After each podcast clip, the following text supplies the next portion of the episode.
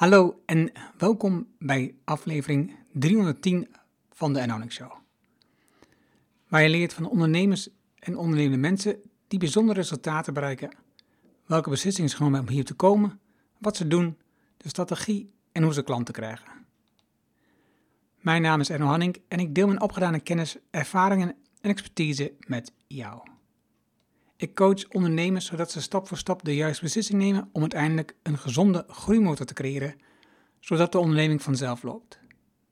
Hiervoor gebruik ik mijn ervaring met meer dan duizend klanten die met exact dezelfde uitdagingen zitten.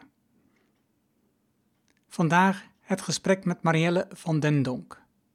Marielle is getrouwd, heeft twee zonen en ondernemer in hart en nieren. Ze is eigenaar van een communicatie- en organisatieadviesbureau samen met haar partner. Daarnaast is ze eigenaar van een duurzaam conceptstore, Dita Bonita, en twee webshops. Marielle wil laten zien dat duurzaam leven leuker en makkelijker is dan je wellicht denkt. Wat een mooi gesprek was dit om te leren van Marielle over hoe je principes gebruikt om je producten uit te zoeken. Het mooie is dat ze haar expertise als journalist gebruikt om de verhalen te vertellen achter ieder product. Ze zoekt uit waar het product gemaakt wordt en onder welke omstandigheden. Ze kent de verhalen van ontwerpers, makers, agenten en verkopers. Marielle weet precies waar de greenwash verhalen in de modewereld zitten. De merken die veel geld vragen voor het merk, maar er geen cent extra gaat naar de makers. Wat ik ontdekte is dat de verhalen de producten duurzamer maken. Je bent bereid er meer voor te betalen, het geld wordt beter verdeeld in de keten door mensen als Marielle. En van het product dat je kocht ken je het verhaal, waardoor je het langer draagt of gebruikt. Laten we beginnen. Welkom in de Erno Hamming Show. De podcast waarin je leert over de beslissingen om te groeien als ondernemer met je bedrijf. Luister naar de persoonlijke verhalen van succesvolle ondernemers en ondernemende mensen. Dan nu jouw business coach Erno Hamming. Vandaag heb ik gesprek met Marielle van den Donk. En ze is me aangereikt door uh, degene die veel verstand heeft van webshops.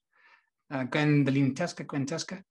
En uh, Gwen zei, je moet daar spreken, want um, ze is heel goed met duurzame producten bezig. En ze heeft een gaaf webshop erover. En een concept store. Ik, ga er zo meer over leren. Ik ben niet zo thuis in deze wereld, dus ik ga er zo meteen heel veel over leren. Marielle, dankjewel. Welkom in de podcast. Nou ja, leuk dat ik, dat ik hier mag zijn. En het bijzondere is natuurlijk, met die duurzame producten ben je heel erg zichtbaar met je webshop. Mm -hmm. Uh, mm -hmm. Maar je, je, hebt eigenlijk twee soorten werkzaamheden die je doet, hè? Ja. Je bent aan de ene kant schrijven, aan de andere kant heb je je webshops. Ja, ja, klopt. En, en schrijven was toch wel, was waar het alles begon, als ik, het, als ik naar je bio kijk op LinkedIn en zo. Ja, ja, nee, schrijven is gewoon het mooiste vak wat er is. Ik bedoel, dat, dat, dat is gewoon zo. Dat is zo. En, uh, ja, ja, nou goed, voor mij dan, voor mij dan.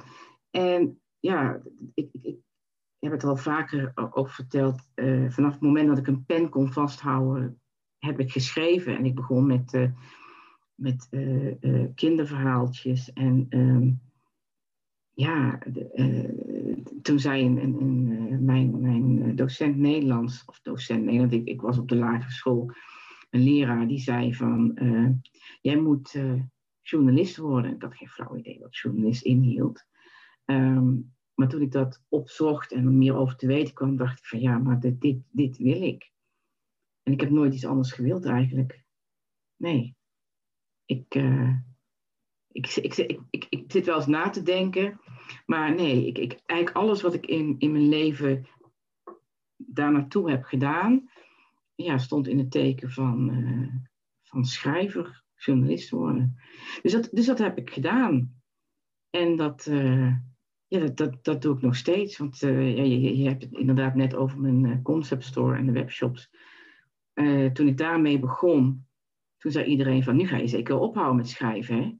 Ik had echt zoiets van, pardon, waar hebben jullie het over? Hoezo ophouden met schrijven? Wie, wie zegt dat dat moet? Ik bedoel, is daar een regel voor? Ja, maar nu ga je bezig met webshops. Ik zeg, ja, daar moet ook heel veel voor geschreven worden. Dus ja, ik geef het dan niet uit handen. Ik bedoel, ik doe het dan allemaal zelf.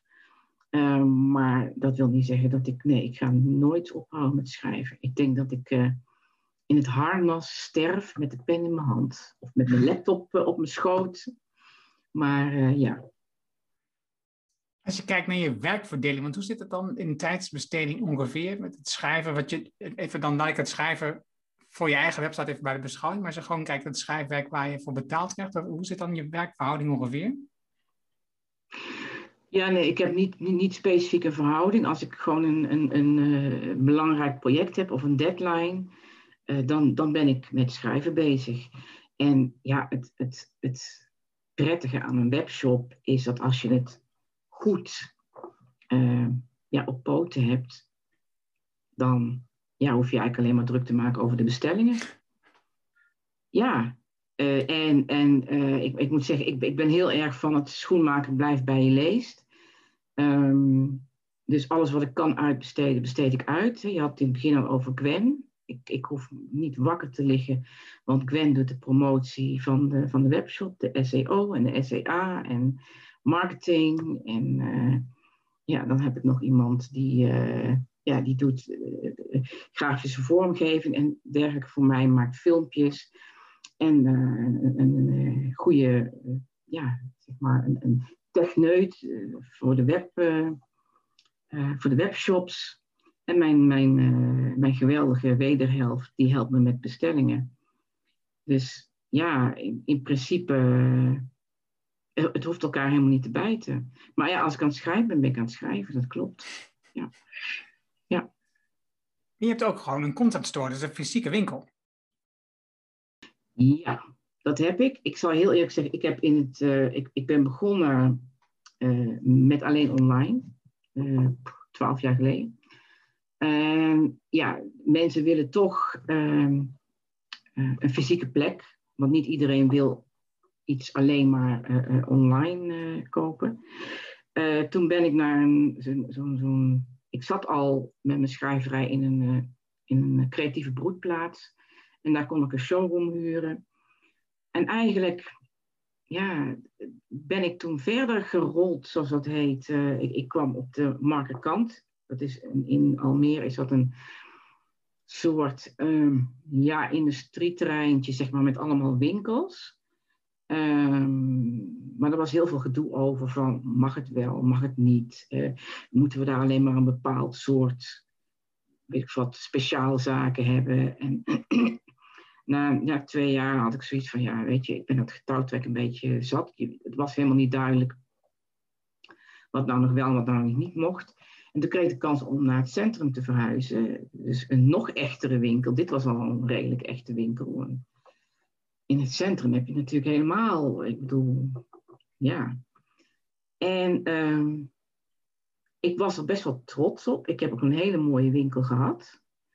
En, um, maar nee, een winkel en ik, ik ben ook ondernemer vanwege een stukje vrijheid.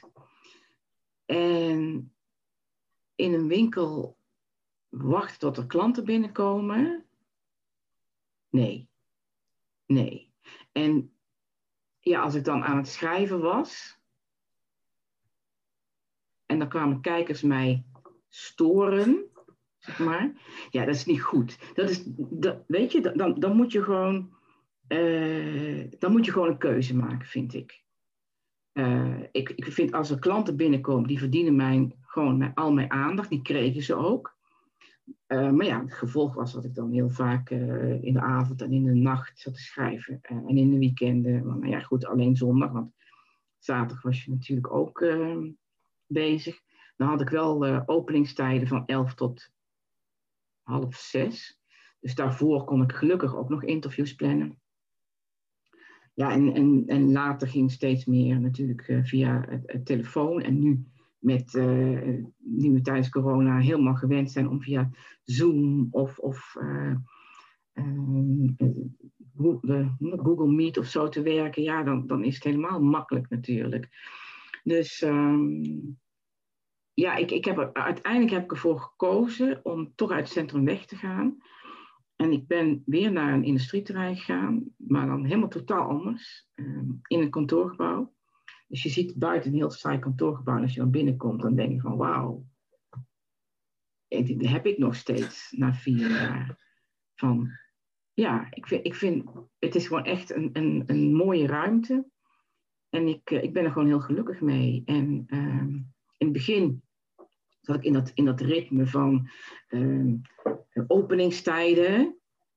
En uh, eigenlijk inderdaad ook, ja, mede door, uh, doordat we op een gegeven moment dicht moesten, of alles op afspraak moest, dacht ik van, eigenlijk bevalt het gewoon heel goed op afspraak. Het gaat gewoon goed, mensen vinden het gewoon heel prettig, dat ze alle aandacht van me krijgen. Ik kan, ik kan ook het verhaal vertellen. Want alles wat, wat, wat ik in de concept store heb, dat, dat heeft een verhaal. En dat vind ik gewoon te mooi om, om dat gewoon links te laten liggen. En je kunt natuurlijk heel veel kwijt online natuurlijk. Uh, in een verhaal, maar dat kun je ook niet te lang maken. Maar ja, um, het, was niet meer van dat mensen binnenkomen rennen van... Um, ik moet even snel, uh, ik wat, een t-shirt uh, in rood. En, maar mijn parkeermeter loopt. En ik, ik, heb al zo lang gestaan. En ik heb niet zoveel tijd. En mensen waren, waren altijd gehaast. En nu komen ze. En dan is het gewoon even rustig. En dan krijg ik van mensen te horen. Ja, dat krijg, kreeg ik vroeger ook wel. Maar het is net een snoepwinkel, zeggen ze. dan, dan, dan denk je dat je klaar bent, dat je genoeg snoepjes hebt uitgezocht. En dan sta je bij de kassa en dan kijk, kijk je om je heen en dan ontdek je weer wat. Het is echt een, een ontdekkingstocht, de, de, mijn concept store. En, eh, ja, dat, dat, wat, wat, de bedoeling die ik had, dat is ook gewoon gelukt. En ja, dat vind ik gewoon geweldig.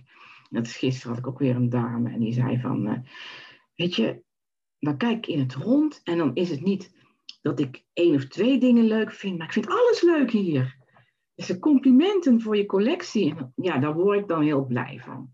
Dus ik heb nu gewoon een hele mooie combinatie van toch dat contact met, met klanten die, dat, die daar behoefte aan hebben, aan die fysieke plek, want ik heb gewoon mijn winkel op meegenomen, neergezet in die ruimte. En ik heb, uh, ik heb alles wat je, wat je maar kunt wensen, twee pashokjes en, en uh, hoe noem dat, de kassa en, en pinautomaat, weet ik veel. Alles heb ik Um, zodat mensen gewoon daar terecht kunnen en bestemmingen kunnen ophalen of gewoon zich laten inspireren, weet ik veel. Of gewoon even een kopje thee drinken aan, aan mijn grote tafel. Ja. Dus, en ik denk dat we daar, dat we daar ook gewoon naartoe gaan. Um, en ik wil, ik wil absoluut niet zeggen dat, dat, dat winkels niet belangrijk zijn, want dat zijn ze. Die, die, die beleving is en blijft gewoon belangrijk. Je kunt nooit 100% alleen maar webshop. Dat, dat zou ik echt een, een verarming vinden. Maar uh, echt openingstijden van uh, dat je daar zit van, ik noem maar van 10 tot 6 en koopavond en koopzondag en weet ik veel wat. Nee. Nee. Dat, uh, daar geloof ik niet in. Ik denk dat het, dat het prettig is en ja, dat, dat krijg ik dan van mijn klanten terug. Uh, die bellen of, of die appen en die zeggen van ik heb een jurkje nodig voor een bruiloft of laatst moest iemand naar een begrafenis en die moest op stel sprong toch iets hebben omdat iets niet paste of weet je, dat, dat kan dan gewoon. En dan is het niet dat je voor een dichte deur staat omdat, omdat toevallig de openingstijden voorschrijven dat je van 9 tot 6 open bent. Dus ja, het, het, het, het, wordt meer een, een, meer maatwerk. Ja. ja. Je zei net, um, elk product in je winkel heeft een verhaal. Mm -hmm. Ik um, scroll over je website. Ik ga ervan uit dat het meeste van ook in de winkel ligt. Wat is het verhaal bij een Heidi High tas? Oh, die is heel leuk, ja. Een Heidi High tas is, um, is, is, een, het is een Nederlandse ontwerpster, uh, Sylvia. Um, die uh, maakte, jaren, jaren geleden, maakte ze een, uh, een, uh, ja, een rugzak voor de, voor haar zoontje. Um, en die was daar helemaal, helemaal happy mee. En toen ja, ze, ze, ze, ze keek eigenlijk op straat. En het viel haar op dat iedereen van die veilige kleuren had. Een, een, een, eh, een zwarte tas, een grijze tas, een blauwe tas. En uh, ze had echt zoiets van, hè, ook met, het, met het kleurige, de kleurige rugzak in haar hoofd. Eigenlijk wilde ze iets ontwerpen wat, uh, wat tot gesprekstof zou leiden aan de ene kant. En aan de andere kant uh, gewoon het straatbeeld zou opfleuren. Dus zij is gewoon heel erg gewaagd begonnen met, met uh, tassen met een thema. En ja, nu toevallig, de, de huidige collectie is thema, bij Heidi Heidan is het thema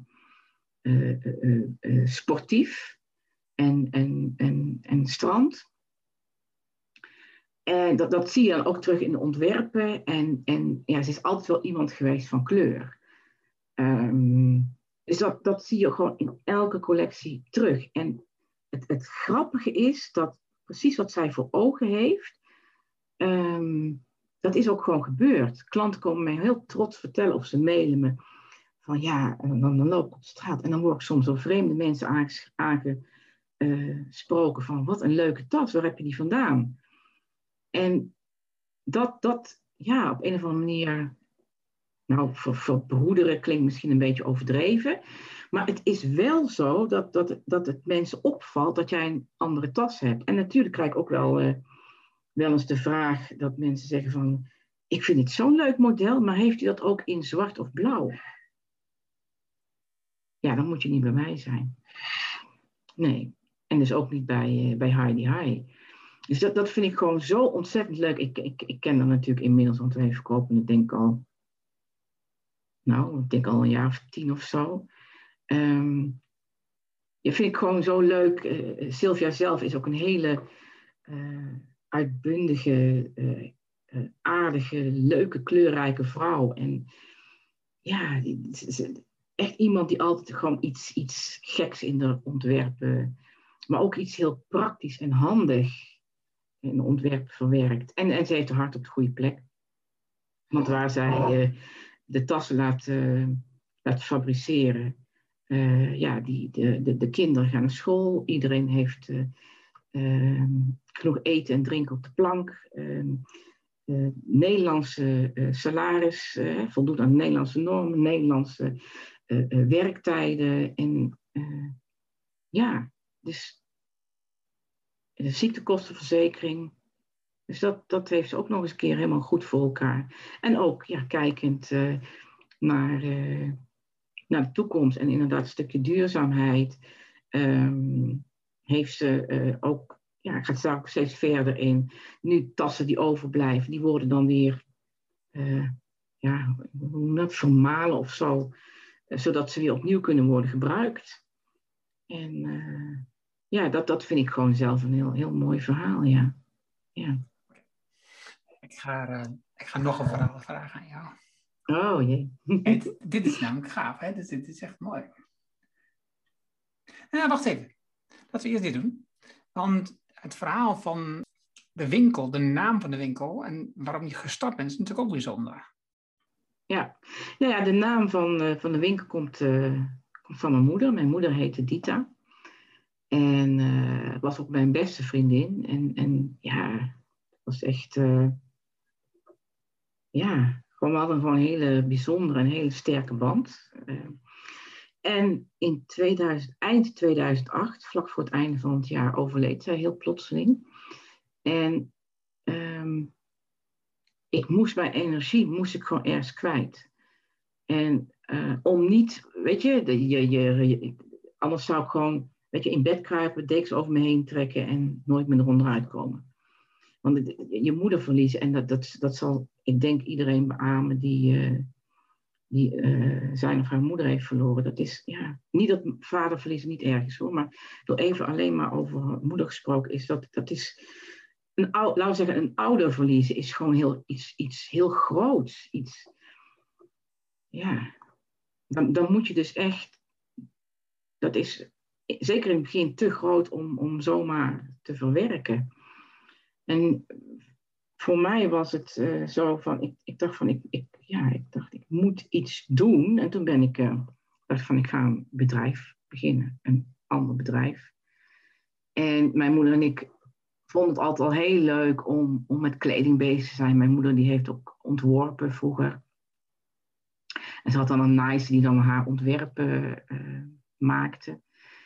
En uh, ze was ook inderdaad ook gek op sieraden. En ik dacht van, ja, eigenlijk waar we het vroeger over hebben gehad, dat wil ik, dat, dat ga ik dan maar in mijn eentje doen. Maar ja, niet helemaal alleen. Uh, ik, ik, heb toen gedacht van, ik wil een naam, maar ik wil ook een naam waarin haar naam is verwerkt.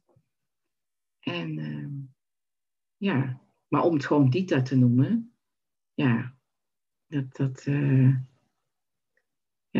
nee, dat, dat, dat was het dan niet. En ik, ik kwam van de tandarts op een gegeven moment en ik voelde me heel zielig en zo. Ik stond voor het, voor het stoplicht en opeens, ik vraag me niet waar het vandaan komt, misschien heeft mijn moeder het in mijn hoofd geplant, maar uh, kwam ik op, op, op de, de naam Dita Bonita.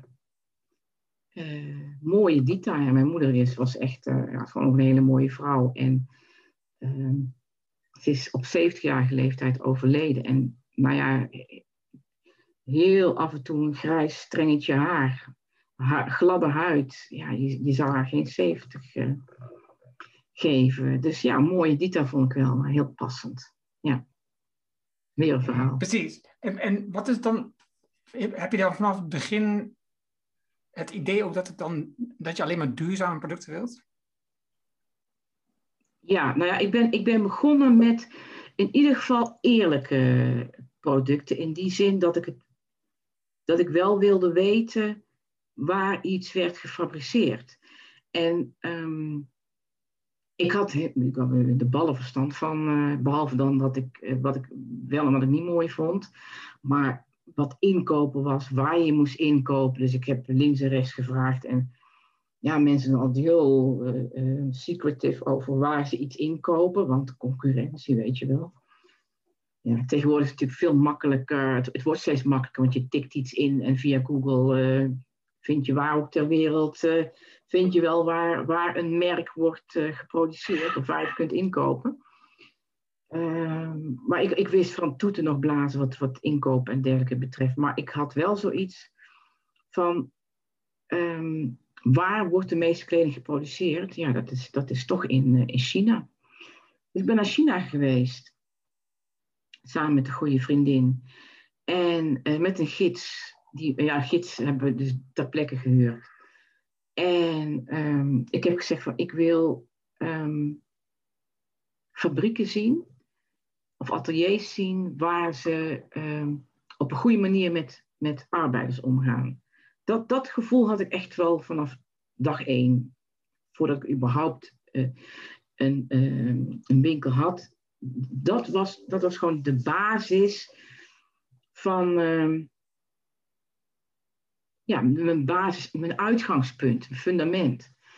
Um, dus wij kwamen daar wat, s'avonds. Had je, had je toen al een beeld van hoe, um, hoe slecht of die, die, die modewereld eigenlijk is? Nee.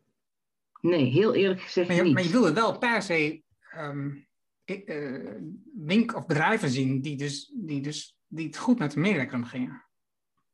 Ja, want um, ik, ik had, uh, uh, kijk, mijn aller, allereerste plan was om zelf te gaan ontwerpen en produceren, maar dan moet je, uh, nou, de, degene die de minste aantallen vroeg, die vroeg nog 100 euro per kleur en per model, weet je? Of 100 euro, 100 stuks. Ja, dan, dan begin je net en, en dan ga je echt niet met dat, dat soort aantallen werken.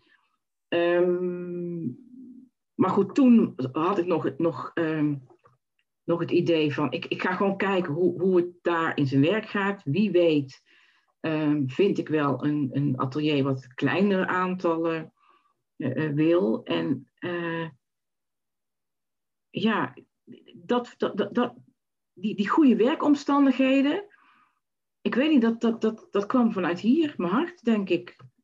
Ik, ik kan op dit moment niet aangeven waarom ik die vraag heb gesteld. Uh, of dat van iemand anders kwam of zo. Ik voelde dat gewoon zo. Dat dat, dat dat belangrijk was. Dat ik dat belangrijk vond. Uh, en dat ik ook gewoon wil, ja, want ik ben ook niet voor niks voor naar China gegaan. Ik wilde gewoon weten waar, waar onze kleding wordt gemaakt. Dus we kwamen s'avonds laat aan en uh, we kwamen in een fabriek. En althans, we reden, we reden naar het hotel, dacht ik. En toen zei de gids van, we gaan nog even een fabriek bezoeken. En ik zeg, fabriek bezoeken? Het, is, uh, het was half elf plaatselijke tijd. Ja, ja, maar ze zijn nog aan het werk. En ik kwam daar aan. Ik ben zo ontzettend geschrokken. Ik heb echt gehuild. Als ik het nu, nu aan vertel, krijg ik weer een brok in, in, in mijn keel. En, en het was bloed en bloed heet in die fabriek. En de, de, de ventilatoren, er waren een paar ventilatoren boven, maar dat hielp helemaal niks. En mensen zaten in rijen en rijen en rijen, wat je, wat je nu ook wel op televisie ziet, achter elkaar te werken. En, en, en ze waren gewoon zo trots op die fabriek. Wat, ik me ook kan voorstellen, want ze, ze, het, het, was ook gewoon niet met opzet, denk ik dan. Maar ja, ze moesten gewoon een bepaalde standaard. Uh, aan een bepaalde standaard voldoen of een bepaalde snelheid. En dat ging dus gewoon maar door. En, en ik had echt zoiets van, ja, maar dit, dit wil ik dus gewoon niet. En uh, uiteindelijk kwamen we, na, na, ik geloof de tweede of de derde dag, kwamen we in een, in een prachtig atelier. En er was licht en ruim en veel zon. En toen dacht ik van, ja, dat, dat, dat is zoals ik het me voorstel, zoals, zoals het ook zou moeten zijn. Um, uiteindelijk zijn we niet tot een vergelijking gekomen. Dat lag helemaal niet aan hem, maar het, het was gewoon toch te veel voor zo'n klein kleine aankomende, nou ja, eigenaar van een modezaak. Dat, ja, dat, dat, dat was gewoon echt nog een stap te ver. Maar uh, ik heb dus gezien hoe het, hoe het ook kan.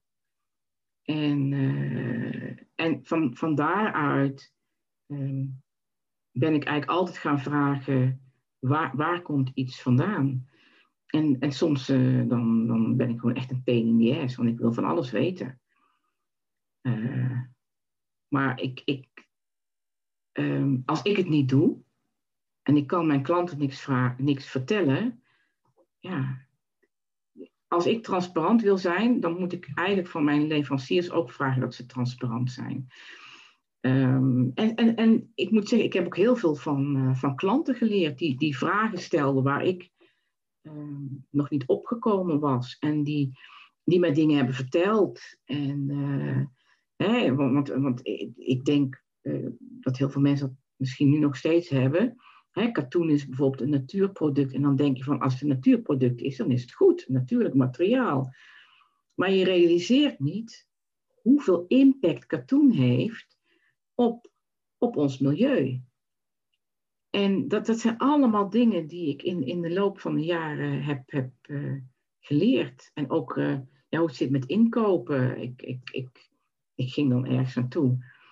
En dan uh, kocht ik in.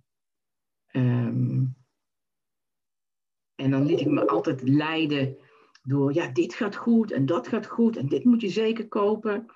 Ja, en, en dat kun je, de, de ene um, verkoper, die kun je dat inderdaad rustig vragen. Want die zal ook eerlijk vertellen hoe of wat. Uh, maar er zaten ook verkopers tussen die, die niet zo netjes waren, laat ik het zo zeggen. Die mij dingen lieten kopen waar ze eigenlijk vanaf wilden. Uh, en dan denk ik van ja, ergens is het natuurlijk heel jammer, want het is gewoon korte termijn denken. Want dan ben je voor de korte termijn um, heb je iemand iets laten kopen. Maar ik zou denken dat je altijd een lange termijn relatie wil. Dat wil ik in ieder geval ook met mijn klanten. En dat krijg je alleen maar door gewoon open en eerlijk te zijn. En ook als je een keer iets niet weet, ook te zeggen van ik weet het niet, maar ik zoek het voor je op. Of ik vraag het na.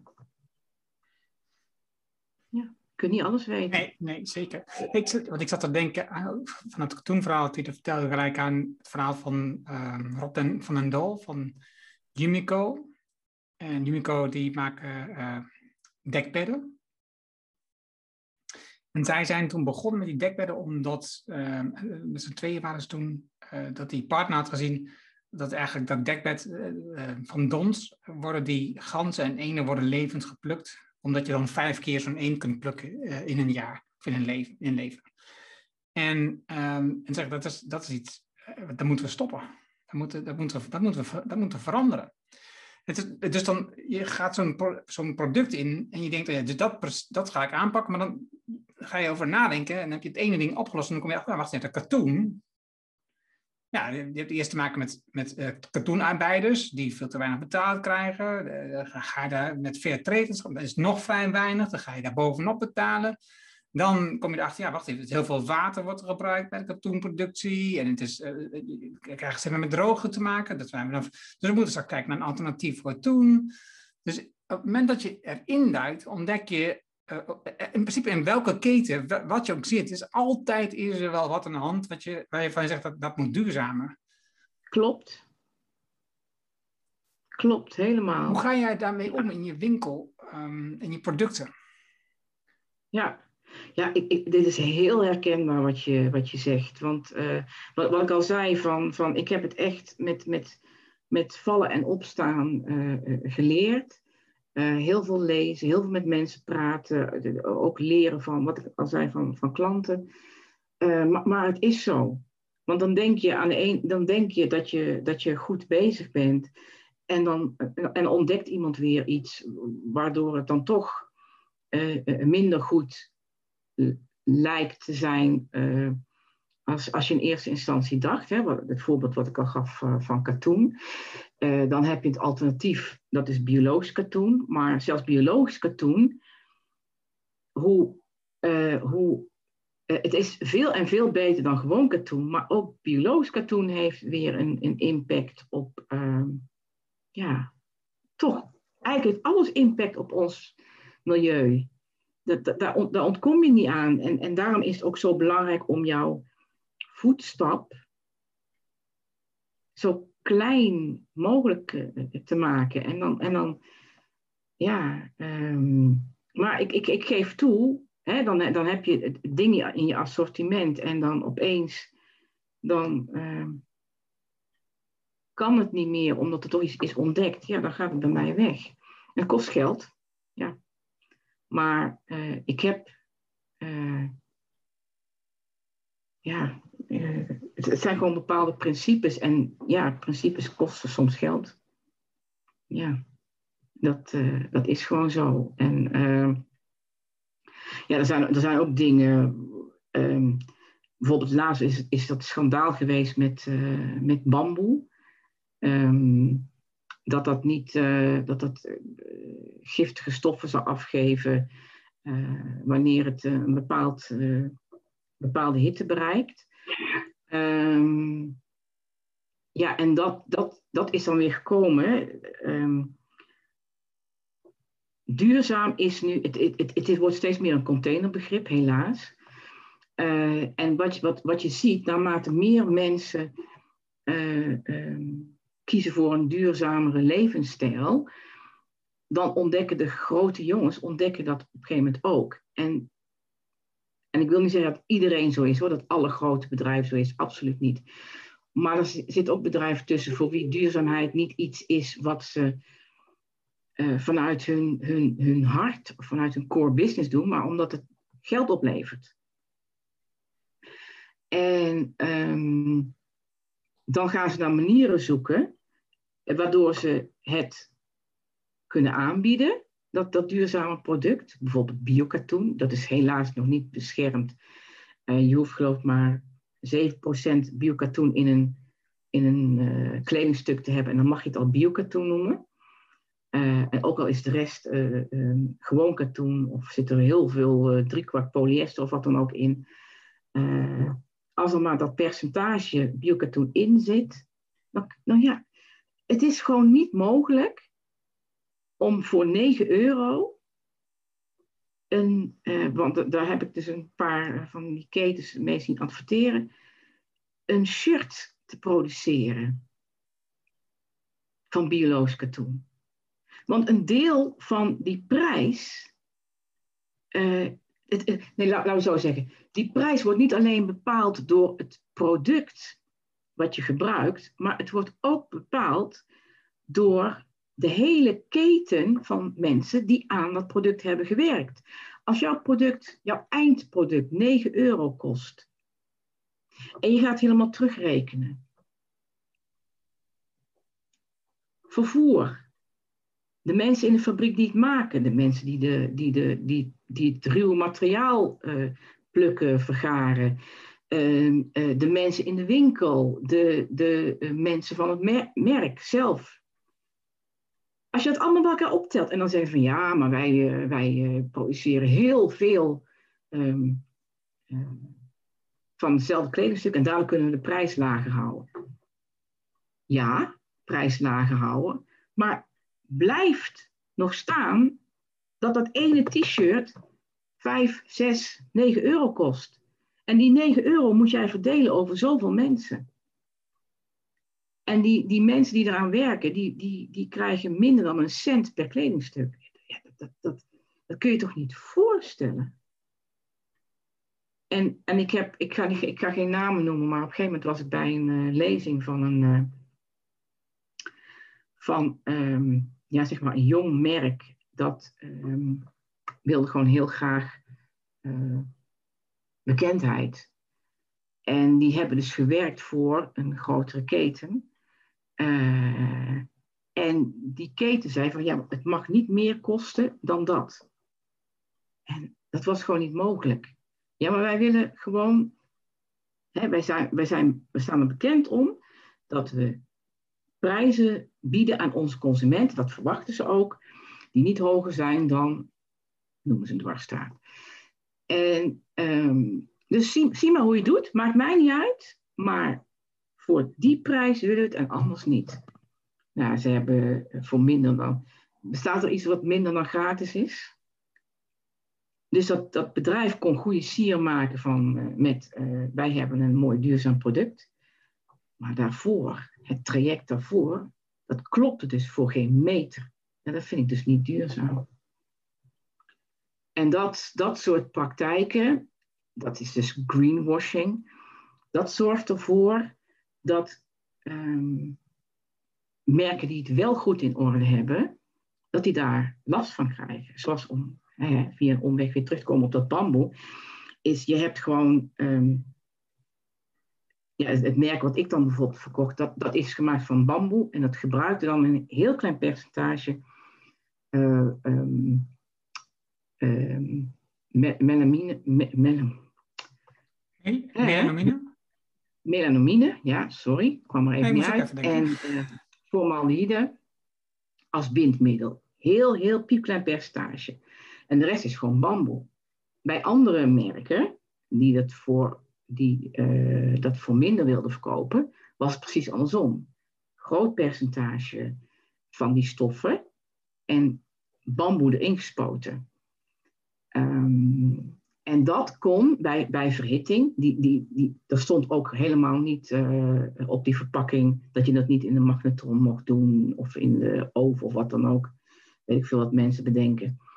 Um, en, maar zelfs, zelfs bij die producten, pas als je het geloof een, een x aantal minuten, 10 minuten of zo op, op ik meen 100 graden had, dan zou er eventueel iets kunnen vrijkomen. Nou, nou snap ik ook wel dat uh, Nederlandse Voedsel- en Waarde, Nederlandse Voedsel- en Warenautoriteit, die moeten natuurlijk voorzichtig zijn met dat soort dingen. Um, maar zij hebben op een gegeven moment gezegd van wij verbieden gewoon alles van bamboe. En dat is natuurlijk gewoon hartstikke jammer, want het is gewoon een, een prachtig en gewoon goed product als je er op de juiste manier mee omgaat. En dus, dus de, de, de merken die, die zich aan alle richtlijnen hielden en ook gewoon zwart op wit alle um, uh, onderzoeken en dergelijke konden laten zien, ja, die, die, lijden dus nu onder het feit dat, dat nu alles in de ban is gedaan. Uh, vanwege de greenwashende bedrijven die alleen maar inspuitbamboe gebruiken. Ja, dat zijn, dat, ja, dat zijn best wel uh, moeilijke dingen. Dus ik, ik, ben er helemaal voor dat het, dat het stukje duurzaamheid door steeds meer mensen wordt gedragen. En natuurlijk heb, heb, je dan ook de, de grotere jongens nodig, want, want dat, die zijn natuurlijk in de picture. Maar niet met greenwashing. En greenwashing is jezelf groen voordoen, maar het niet zijn. Beetje als whitewashing natuurlijk. Zie jij, en ik kan me voorstellen dat het publiek wat ehm, twaalf jaar geleden toen jij begon met je winkel anders was dan nu. Zie jij, ik weet het niet, hè, dat is een vraag. Zie jij een, verschuiving van het publiek? Zie jij een verandering van de mensen die je producten kopen? Um, ja, ja, ja, dat zie ik wel. Want um, twaalf jaar geleden had ik, had ik eigenlijk um, voor mezelf meer die regel van ik, ik vraag waar het vandaan komt en ik, ik wil uh, en ik, ik, ik ja, en ik, ik wil dat, dat het aan bepaalde eisen voldoet. maar ik, ik droeg dat niet uit. Ik vond het gewoon heel normaal. En op een gegeven moment toen zei uh, iemand tegen mij, en ik ben even aan het nadenken wie, ik, ik weet het niet eens meer. Die zei tegen mij, je hebt zo'n mooi concept en je hebt, um, ja, je, je hebt bepaalde fundamentele wensen waarmee je je collectie opbouwt. Um, waarom weet niemand dat? Waarom draag je dat niet uit? En eigenlijk ben ik daar toen pas mee begonnen. Want voorheen was het gewoon, ja, nou ja, goed, het, het, het, het, hoorde erbij. En dat was iets wat ik, wat ik nu eenmaal deed, maar voor de rest, ja, deed ik er weinig mee. Meer, meer inderdaad voor, voor mezelf. En dat, uh, dat heeft wel, uh, dat heeft ja, inderdaad wel impact gehad. Want uh, omdat ik er vroeger niet uh, mee, ja, te koop liep, om, te koop liep, om zo maar te zeggen, uh, kwamen mensen ook vooral omdat ze de kleding die ik had leuk vonden of niet. En dan gingen ze weer weg natuurlijk. Um, uh, maar ik moet, ik moet wel zeggen, als je zeg maar ja, in, de, in de voorlinie loopt, dan voel je je af en toe best eenzaam.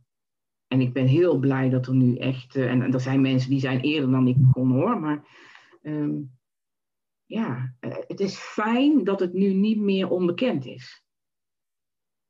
En, en, en soms komen mensen bij mij die zeggen van ja, ik, ik weet er eigenlijk nog, nog heel weinig van. Uh, maar ik dacht, ik, ik, ik begin gewoon ergens. En ja, dat, dat, is natuurlijk, dat is natuurlijk ook zo. Je moet ergens beginnen. Dat klopt. Ja, maar mensen zijn wel steeds, ja, kom gewoon met vragen.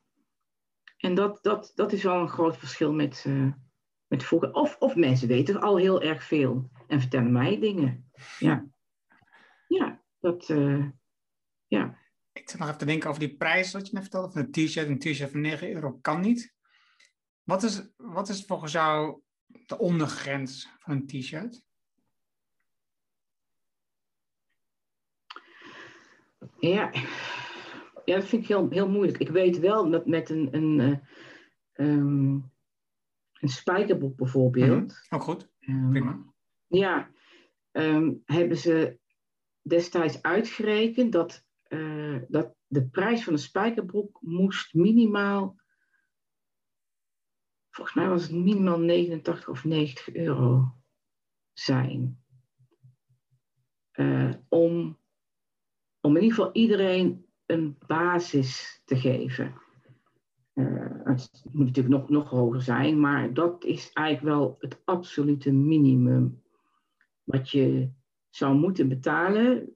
Wil je verzekerd zijn van het feit uh, dat iedereen uh, in de keten iets, ja, toch iets fatsoenlijks krijgt. Waarmee ik niet wil zeggen dat het alleen maar prijs is natuurlijk, want als jij een hoge prijs betaalt voor een merk ehm, uh, waarbij je eigenlijk, waarbij eigenlijk de hoogte van de prijs wordt bepaald door het merkje wat je op je kledingstuk hebt.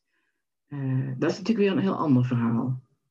Uh, dat, dat, dat laat ik dus even terzijde. Want ja, dat is ook iets wat ik, wat ik heb geleerd, dat duur niet automatisch betekent dat het ook duurzaam is. Absoluut niet. Nee, nee. Er zijn, uh, dat heb ik inmiddels al geleerd, er zijn heel veel dure merken waar, waarbij de kostprijs bijna niks is, uh, maar die een bedrag kunnen vragen wat je verbeelding te boven gaat, alleen omdat het dat merk is. Maar de arbeiders krijgen er geen cent meer over. Nee.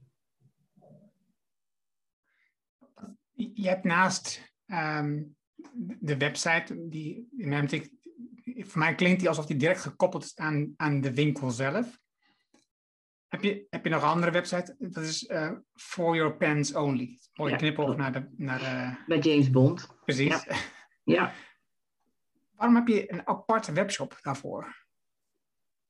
Um, ik heb destijds. Um, ja, je, je probeert natuurlijk een heleboel dingen. Um, ik wilde eigenlijk ook uitproberen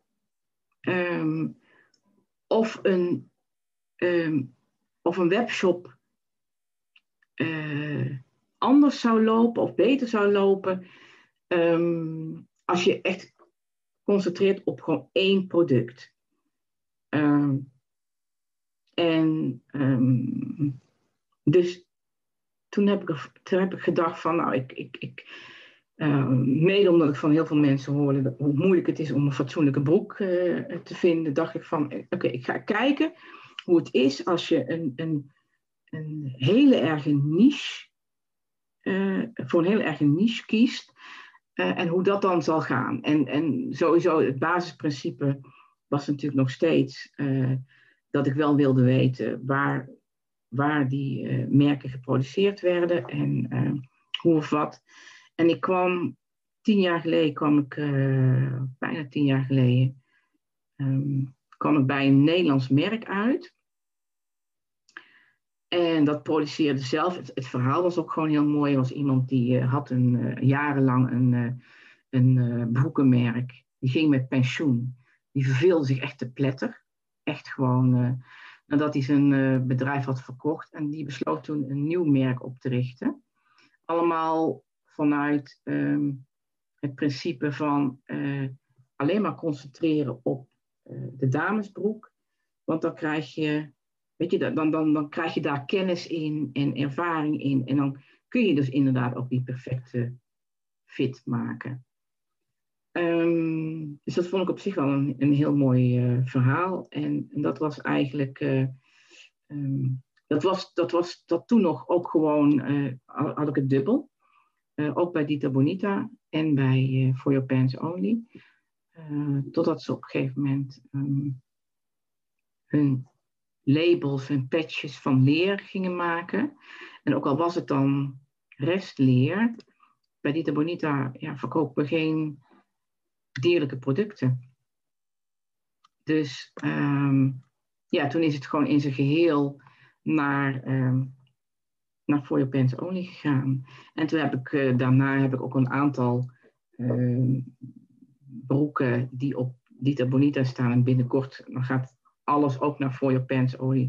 Gewoon om te kijken van, dan, dan, dan staat het dubbel. En dan technisch gezien um, hebben we dan één, één database. Maar ja, dat, voert te ver om het allemaal te gaan uitleggen. Maar um, ja, het, het, is ook gewoon heel makkelijk. Mensen weten van, oké, daar heb je alleen maar broeken. Um, en, dat, dat, en dan kun je kijken van, uh, wat voor fit wil je, wat voor kleuren wil je. En dan, uh, ja, het, het, is ook wel heel makkelijk. Het is gewoon echt een, een hele super simpele website. En uh, ja, is, is dan jouw verwachting rondom die niets uitgekomen? Is het, heeft het meer opgeleverd omdat het zo'n aparte website is geworden? Ja en nee. Ja, dat heb ik dus met, met meer dingen wel gehad. Als je een van de eerste en enige bent, dan is het natuurlijk altijd makkelijk. Um, maar naarmate uh, er meer mensen het merk ontdekken of meer mensen het principe ontdekken, uh, de taart blijft hetzelfde. Want er zijn maar een x aantal uh, consumenten. Uh, je moet dus diezelfde taak moet je dus onder, over meer mensen verdelen. Dus ehm, ja, dus moet je weer wat anders gaan verzinnen. Daar ben ik niet mee bezig. Maar dat is het leuke van ondernemen, toch? Ja, ja. Dat als je ergens tegenaan loopt, dan. Ik, ik, ik vind van. Eh, je moet niet in, in problemen denken, maar in oplossingen. Cliché, maar het is wel zo. Ja, dat, dat is juist het leuke van ondernemen, het uitdagende. Dus uh, ja. Wat me ook nog intrigeert, hè, je, je zegt, uh, ik, ik, toen ik al een klein kind was, wilde ik journalist worden. Dan ga je naar het lyceum. En uiteindelijk ga je naar de uh, universiteit in, in uh, Nijmegen. Tegenwoordig heet het de Radboud. En, um, en dan kies je voor de master Engels. Hoe, um, hoe zit dat in relatie tot journalistiek? Nou, ik had eigenlijk al, al uh, vrij snel het idee om naar het buitenland te gaan. Ik dacht van, uh, ik wil de internationale journalistiek in. En dan, dan, dan zal ik er ook wel een goede kennis van Engels moeten hebben. En, en om je heel eerlijk te zeggen, um, ik heb ook aan geschiedenis gedacht. Natuurlijk aan Nederlands, wat, wat, wat ook heel voor de hand liggend is. Um, maar ja, misschien ook een beetje gemakzuchtig. Het was mijn beste vak ook op de, op de middelbare school. En ik denk van als ik dan toch de internationale journalistiek in wil, of naar het buitenland wil, uh, ja, dan is het toch wel, wel zo makkelijk om iets te gaan studeren wat ik leuk vind en wat ik, uh, waar ik goed in ben. Uh, ik vond de studie niet zo leuk, heel eerlijk gezegd. Ik ben ook, ja, ik, ik, ik ben van de, de eerste lichting van de twee fasestructuur. Dat was destijds een heel nieuw systeem. En dat betekende dat je, je deed, even kijken, uh, je moest minimaal 2,5 jaar in je eigen vakgebied uh, uh, blijven en daar je vakken volgen. Maar je kon, daarna kon je een kopstudie doen. Um, en dat, um, ja, daarmee zeg maar aanvullen. Dus eigenlijk heb ik de laatste anderhalf jaar heb ik geen Engels meer gedaan. Ik ben, ik ben wel in Engels afgestudeerd. Dat, dat kon dan nog, maar de laatste anderhalf jaar heb ik voor een vak gekozen, het heette beleid en bestuur. En dat bestond uit uh, bestuurskunde, internationaal recht, uh, economie. Want ik dacht van ja, je moet ook wel, wat doen aan je, aan je algemene ontwikkeling. En uh, ja, dus, dus op die manier heb ik het dan ge, gecombineerd. Politicologie zat er natuurlijk ook bij. Dus dat, dat, vond ik gewoon zo'n geweldige aanvulling op, uh, op die studie Engels, die ik eigenlijk maar een beetje saai vond. Um, nou ja, dat dus. En ik heb ook ja, en passant mijn onderwijsbevoegdheid gehad. Ik denk, je weet maar nooit. Dus dat. Altijd nog weer leraar of lerares worden. Ja, ja, nou ja, de, de, echt Engels geven voor de klas, dat, uh, dat zag ik dan niet zo, uh, niet zo zitten. Ik vind lesgeven hartstikke leuk en trainingen geven, maar echt op een middelbare school dag in dag uit. Uh, nee. Maar ja, mijn eer, allereerste baan uh, werd ik meteen, uh, nou, ik werkte er amper een week, werd ik meteen naar Ierland gestuurd. Uh, om daar ehm, een, ja, een soort congres, daar met mensen op een congres te praten en dan door Ierland te trekken en dan allerlei bedrijven, bij bedrijven een, een, kijkje te nemen en daar mensen te interviewen. Dat was superleuk. Maar dat, ja, dat was ook gewoon, gewoon heel spannend. Ik was, hoe oud was ik, denk ik? 22, want ik heb heel nominaal gestudeerd. Uh, precies die vier jaar, vier en een half. Dus ik was, ik was nog geen 23 inderdaad. En toen, uh, ik kwam daar aan, toen zei ze van ja, we hebben een uitnodiging gekregen voor, uh, voor het congres in Ierland. En, dat, en was, mijn eerste werkgever was een, een uitgeverij um, vaktechnische uitgeverij in de voedings- en genotmiddelenindustrie. Uh, en de chemische industrie. Ze hadden twee uh, magazines. Nou, en ik ben echt een alfa meisje. Maar zeiden ze, we nemen jou aan, omdat als jij het snapt en als jij het uitlegt, kunt uitleggen, dan snapt iedereen het. En, en zo was het ook. En ik vond het zo fantastisch om met, met, die, met die mensen te praten. En ik echt dacht van, die had ik moeten hebben op mijn middelbare school. Dan had ik het wel, had ik het wel begrepen ja, ja, dat was geweldig. Maar ik kwam dus op, ik heb dus op het vliegtuig het vliegveld in, in, eh, in Dublin heb ik mijn bazen moeten bellen om te horen in welk hotel ik terecht uh, zou komen en waar het congres precies was, want dat konden ze me niet vertellen voordat ik vertrok. Ja, geweldig. geweldig. Ja, ik vind het echt helemaal super.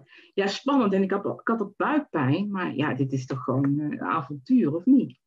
Het is in ieder geval, in ieder geval heel stoer vooral achteraf. Hè? Ja, ja, ja, ja, ja, achteraf. Ja, alles achteraf, dat klopt. Ja.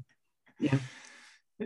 Die, uh, ik, ik snap ook waarom jij zoveel verhalen verzamelt uh, rondom je eigen producten. Waarom, waarom je al die verhalen weet. Het is natuurlijk je vak. ik snap nu dat het je vak is om verhalen op te halen met mensen over producten of over reizen. Ik heb gezien dat je ook mhm. veel freelance voor reizen gedaan. Mm -hmm. En dus dat is natuurlijk een fantastische combinatie dat je in staat bent om in plaats van gewoon um, een t-shirt te verkopen in de winkel, verkoop jij een verhaal. Ja, ja klopt. Klopt. En, het, en, en ik zit nu gelijk aan uh, Marie Kondo te denken. Mhm. En ik denk ook, dus op het moment dat je dus een product bij jou, een kledingstuk koopt bij jou, het krijgt veel meer lading, het krijgt veel meer emotie. En je wilt het veel liever langer bewaren, omdat je snapt wat het verhaal erachter is. Omdat je begrijpt wat het, wat, hoe het in elkaar zit. Het is, ik heb eigenlijk altijd hetzelfde merk, tenminste veel ook hetzelfde merk polo shirt, omdat het voor mij de pasvorm heel fijn is. Dus ik ga, ik ga gewoon altijd naar dezelfde winkel en ik koop dezelfde polo shirt. Ik ken het totale verhaal niet achter dat product. Ik koop het gewoon van een beetje gemakzucht. Ja. Um, maar het is natuurlijk gewoon veel gaver en ook veel minder, denk ik, laat ik het zo zeggen, het is veel duurzamer als het verhaal erin zit omdat als je niet een verhaal in zit, ben je natuurlijk veel eerder geneigd om mee te gaan in die fast fashion omgeving. Waarbij je um, ja, weer een nieuw product komt, omdat het in de mode is. En het is toch niet duur. En het kan toch kopen. En na drie keer dragen, ik heb een dochter, um, ik weet hoe het gaat. Um, dus ik probeer daar wel wat in te doen, maar het valt niet mee. Het is niet eenvoudig. Het ik vind dat bijzonder mooi hoe je dat doet. En hoe jij, uh, ja, hoe je die expertise van, van, van journalist zijn gebruikt in, in jouw werk, in, in, in eigenlijk jouw volledige werk. Mm Mooie combinatie. Ja, ja ik, ik, dat, dat vind ik dus ook. Dus, dus die vraag die mensen mij uh, destijds hebben gesteld van je gaat nu zeker wel stoppen met je journalistiek werk, of dat zomaar aannemen, dat is voor mij ook helemaal niet logisch. En ook, en ik, ik vind het heel mooi dat jij dat dan zegt van, van hoe dat inderdaad in elkaar verweven is. Omdat als je dit niet begrijpt, dan, dan denken mensen van dat zijn twee totaal verschillende beroepen. En dat is niet zo, want je kunt, het versterkt elkaar. Want ook de webshop versterkt dan weer de journalistieke kant. Hoe dan? Omdat je gewoon geweldig veel interessante mensen ontmoet met, met, met mooie verhalen. En, en het, het, het, het, wat ik zo bijzonder vind, is dat. Uh, het is, je, je koopt niet alleen maar bij een agent en dat het er, daar, dat het er dan om gaat om zoveel mogelijk te kopen, uh, in te kopen. Um, maar je koopt inderdaad, ja, buiten het verhaal erachter, uh, achter het kledingstuk van het, het merk, ook van. Um, ik vind het mooi om te horen waarom die uh, agent of, of, die, die inkooporganisatie of distributeur of, of waar je dan ook terechtkomt, die heeft zelf ook een, een reden waarom hij of zij met dat merk is begonnen. En dat merk verkoopt. En dat is gewoon, dat is gewoon heel erg mooi. Dus het inspireert mij, laat ik het zo zeggen. Het inspireert mij ook gewoon heel erg. Ja, ik snap dat. Ik snap dat. Ik heb in ieder geval twee vragen rondom de producten die je verkoopt. Wat is voor jouw gevoel het meest duurzame product wat je op dit moment verkoopt? Oh, het meest duurzame product. Dat, ja, ik, ik bedoel, ik stel aan alles dezelfde eisen. Dus om nou te zeggen van uh, dat een product is dat duurzamer is dan een ander product. Is een hennepproduct duurzamer dan een katoenproduct bijvoorbeeld? Ja, dat wel. Is, dus als je een hennep t-shirt vergelijkt met een um, spijkerbroek, die zijn toch altijd van katoen, neem ik aan? Ja, van katoen. Of, ja, maar, maar, maar die vergelijk gaat niet helemaal op. Want dat, dat ligt er maar helemaal aan. Kijk, je hebt dus de gewone, de gewone spijkerbroek. Die van het gewone katoen is gemaakt. Waar nergens op is gelet. Die gewoon tienduizenden liters uh, uh, water uh, verbruiken. Om, om te zorgen dat jij bijvoorbeeld dat volwassen effect hebt. Of wat, wat, wat je nu ook, nu wat je eigenlijk al een tijd ziet en weer terugkomt, die, die, die gaten in de broek. Dat wordt gedaan door uh, te wassen met, met, met stenen en dergelijke en maar te blijven wassen. Dus dat verbruikt ontiegelijk veel water. Uh, maar je hebt ook, zoals een, ik ga toch een naam noemen, zoals een mudjeans. Uh, want die is, gewoon, die is gewoon echt, dat is ook echt een pionier uh, op, op het gebied van duurzaamheid. Um, ja, die doen dat gewoon weer op een heel andere manier. Die, die recyclen, uh, hè, die, die maken hun, hun broeken van gerecycled materiaal. En dan kun je zeggen van dat is vroeger ook katoen geweest, misschien een gewone katoenen uh, spijkerbroek, maar dan wordt die in ieder geval weer hergebruikt. Hè, die, die gebruiken een combinatie van biologisch katoen en gerecycled katoen. Alleen de, de, de, stellen ze dan wel een eis dat, het, um, dat de spijkerbroek, um, ik meen voor minimaal, wat was het, 90% of 92% uit katoen moet bestaan. En niet uh, zeg maar 40% katoen en 60% polyester of zo. Uh, en, en kijk, op die manier, uh, hè, hun, hun, hun uitgangspunt en hun droom is om, om um, ja, ooit een wereld te hebben met zero waste. Hè? En dat, uh, dat, is, dat is hun streven. Dus uh, ja, dat, dat is gewoon een, een, een prachtig verhaal. Maar, maar je ziet ook, en dat zie je ook, en ik ga nog een merk noemen aan, aan Koichi. Dat zijn twee merken die hebben het, die hebben het op een gegeven moment niet gered. Hè, die zijn uh, failliet gegaan, maar die zijn ook weer bovenop gekomen. En dat zijn de mensen achter die merken, die geloven dus zo in hun product, dat ze gewoon doorgaan. Ook al hè, uh, weten ze dat dat, dat, dat dat een moeilijke weg is. Want als je duurzame artikelen verkoopt, dan iedereen levert iets in. Iedereen levert iets in. En, maar dat vind ik eigenlijk niet eens in, inleveren. Iedereen deelt meer, zodat ook iedereen iets kan krijgen. De consument betaalt, want dan zeggen ze, waarom moet het zo duur zijn? De consument betaalt iets meer, ik krijg minder marge. De, degene die, die, weet je, uh, iedereen in de keten zorgt gewoon dat, je, dat de koek eerlijker verdeeld wordt.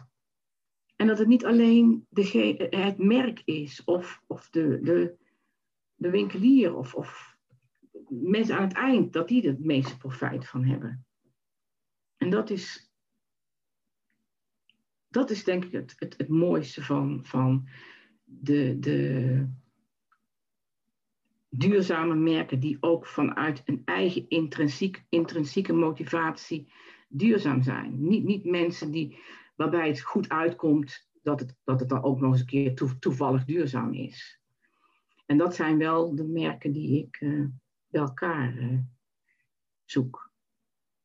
Dus om nou te zeggen dat de een beter is dan de ander of het één product. Het, het zijn, ik heb ook een concept store natuurlijk. Hè. Het zijn heel veel, ik heb gewoon verschillende producten, verschillende concepten.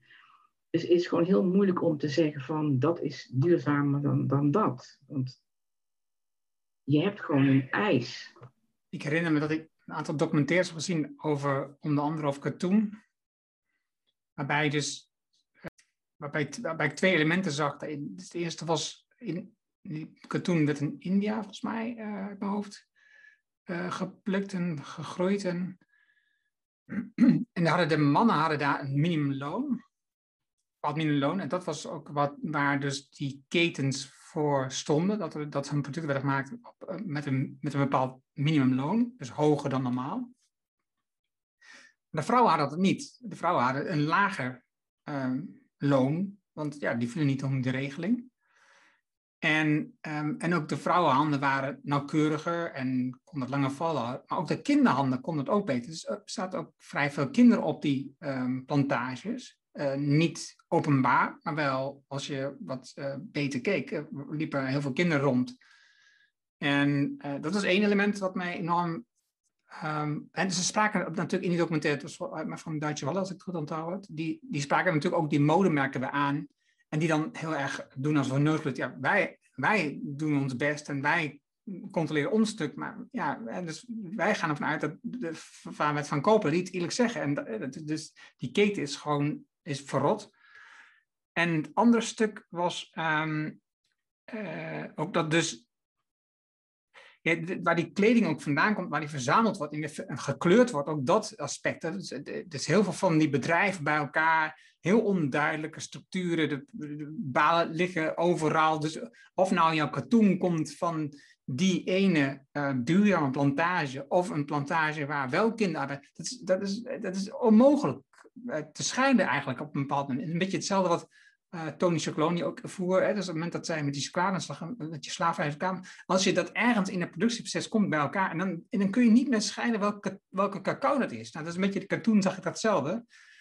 Dus het is volgens mij super ingewikkeld om dat goed te organiseren. Dus het is eh, heel mooi dat je het doet. Um, wat is volgens jou het mooiste verhaal in jouw concept store tot nu toe? Ja, ja, nee, dat, dat, dat, dat vind ik ook gewoon heel, heel moeilijk. Niet, niet, niet om, het zijn gewoon allemaal, ja, ja anders komen ze, komen ze niet in, in, in mijn concept store. Ik wil niet zeggen dat als iemand totaal geen verhaal heeft, ja, eigenlijk wel. Iedereen heeft gewoon zijn verhaal. En iedereen, elk verhaal verdient het om gehoord te worden. En, en het verhaal wat ik dan vertelde over, over Heidi High vond, vond ik dan natuurlijk gewoon heel erg mooi.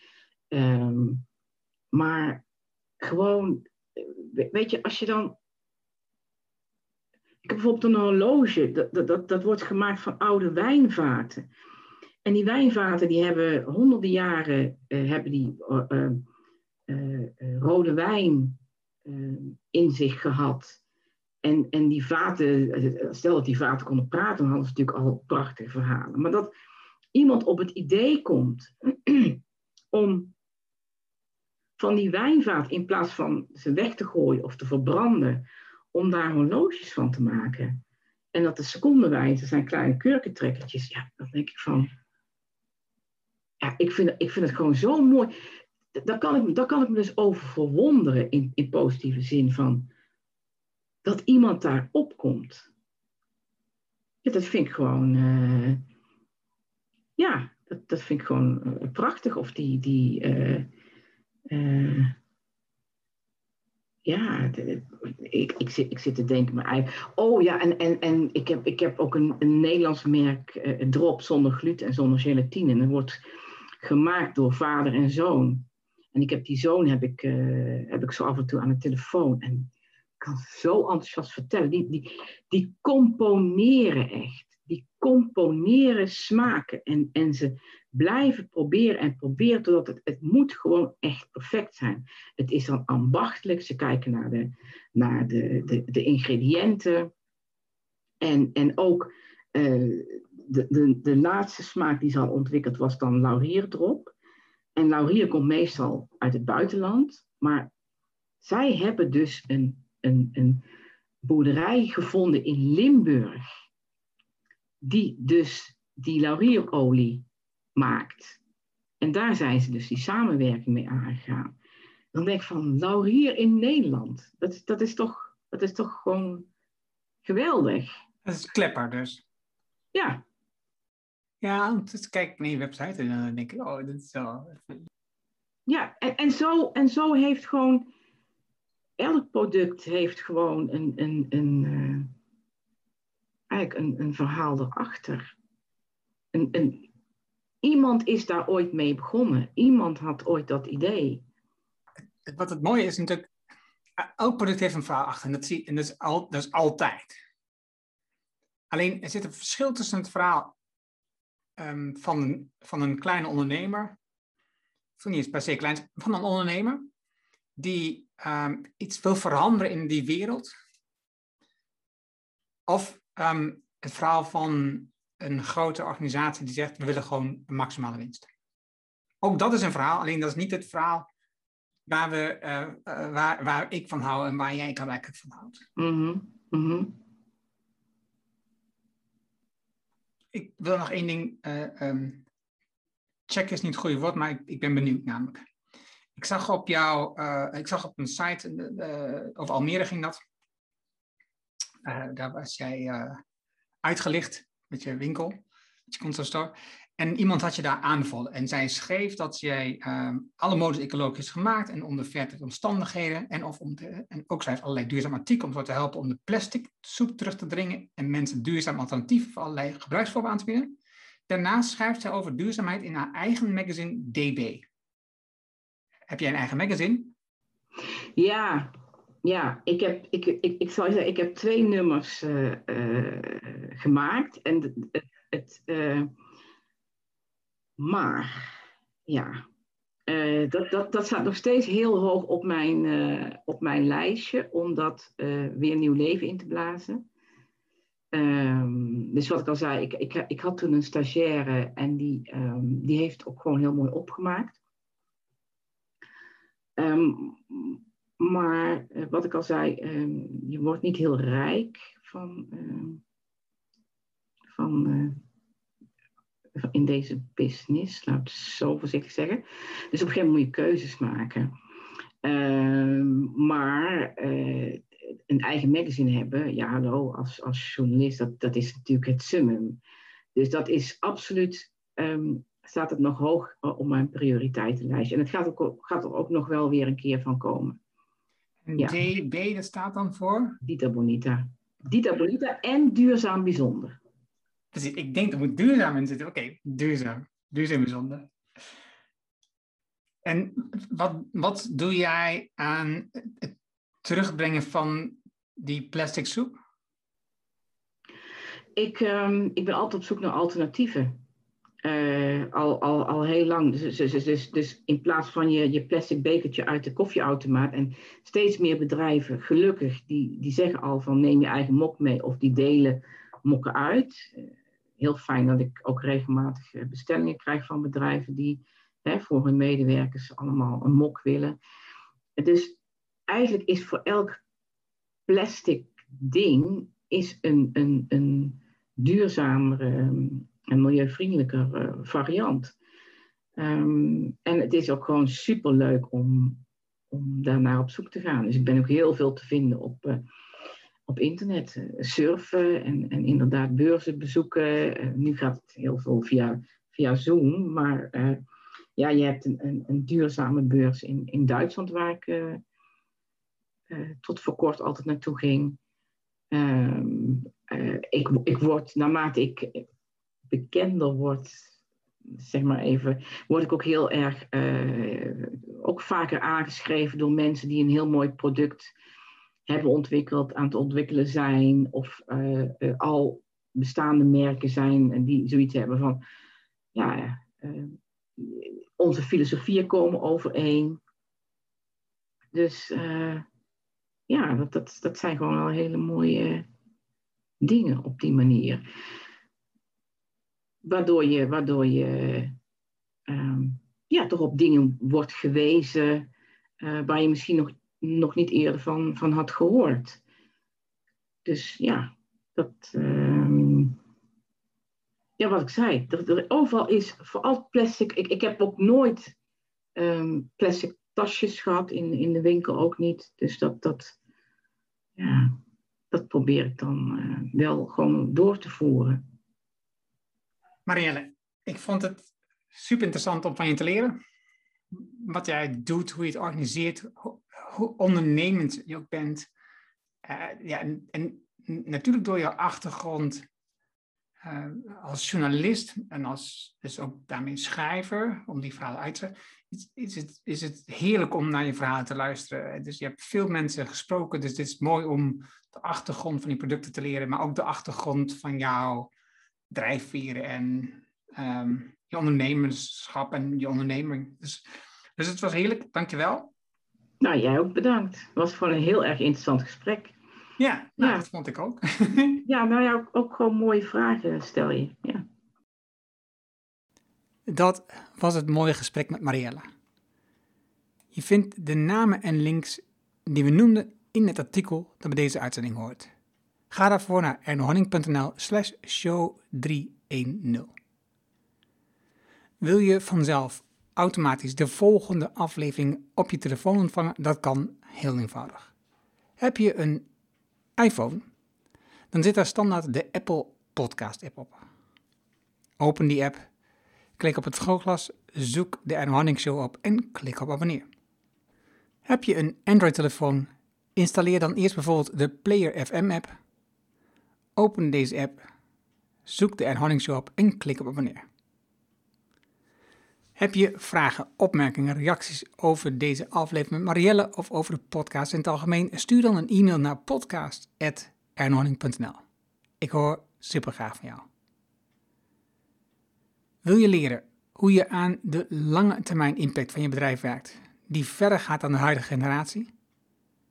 Wil je weten hoe je bedrijf inricht voor de lange termijn groei en impact? En wil je leren welke drie elementen je uit de waan van de dag halen? Vraag dan het boek Impactbeslissingen van Tijdrebellen aan op ernohanning.nl. Dit is mijn nieuwste boek en je downloadt het daarom nu helemaal gratis. Je hebt zelfs geen e-mailadres nodig. Er is ook een Kindle en EPUB versie.